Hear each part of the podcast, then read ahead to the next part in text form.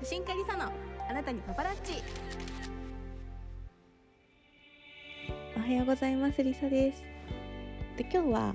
オールドレンズの世界についてお話ししようと思っています。で全然私よりオールドレンズとかカメラに詳しい人いっぱいいるんですけど私なりの解釈とか私なりのお話をするので聞いた人によってはまあなんか全然だなって思うかもしれないけど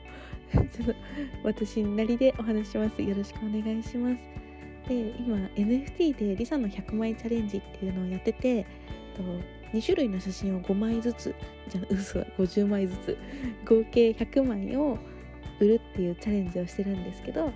そのうちの1種類がオールドレンズフラワーズといってオールドレンズで撮影した梅の写真を今出してるんですね。でそれも含めてちょっとオールドレンズのことでお話しできればなと思ってます。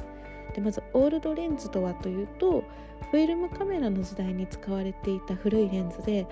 今ってオートフォーカスで勝手にピントが合うんですけどその頃はオートフォーカスがなかったので自分でピントを合わせるマニュアルフォーカスっていうレンズなんですね。だから自分でピントを合わせなきゃいけないんですけどまあデジタルカメラとか、まあ、ミラーリスの普及によって最近すごいまた人気が出て、えっと、最近の現代のレンズだと結構、まあ、パリッとキリッと映るんですけどオールドレンズってふわゆるって感じで映るんで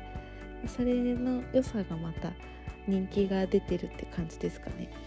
で、えっと、私の今回の梅の写真は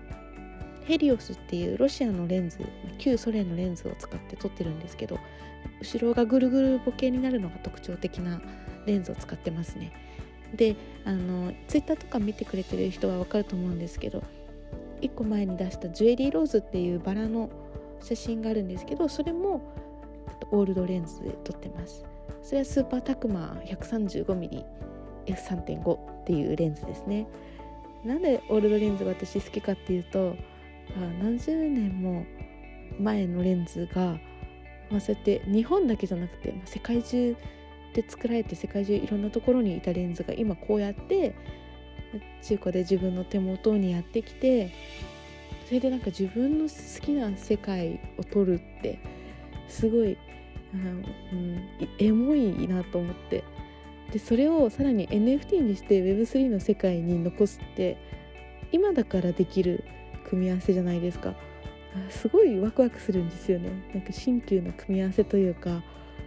うん、今までできなかったことを今だからできるっていう。それがすごいワクワクしてて。であえてそのオールドレンズで撮った写真も今 NFT 化にしています。という感じです。こんなんで大丈夫かな？で私ねオールドレンズさっき数えたら25本ありました。でも本当に全部写りがどれも違ってもうどれもいいんですよね。またなんかどのオルドレンズをお気に入りとかいう話は別にしたいと思うんですけど今日はそんな感じです。最後まで聞いてくれてありがとうございました。今日も良い一日を。それでは。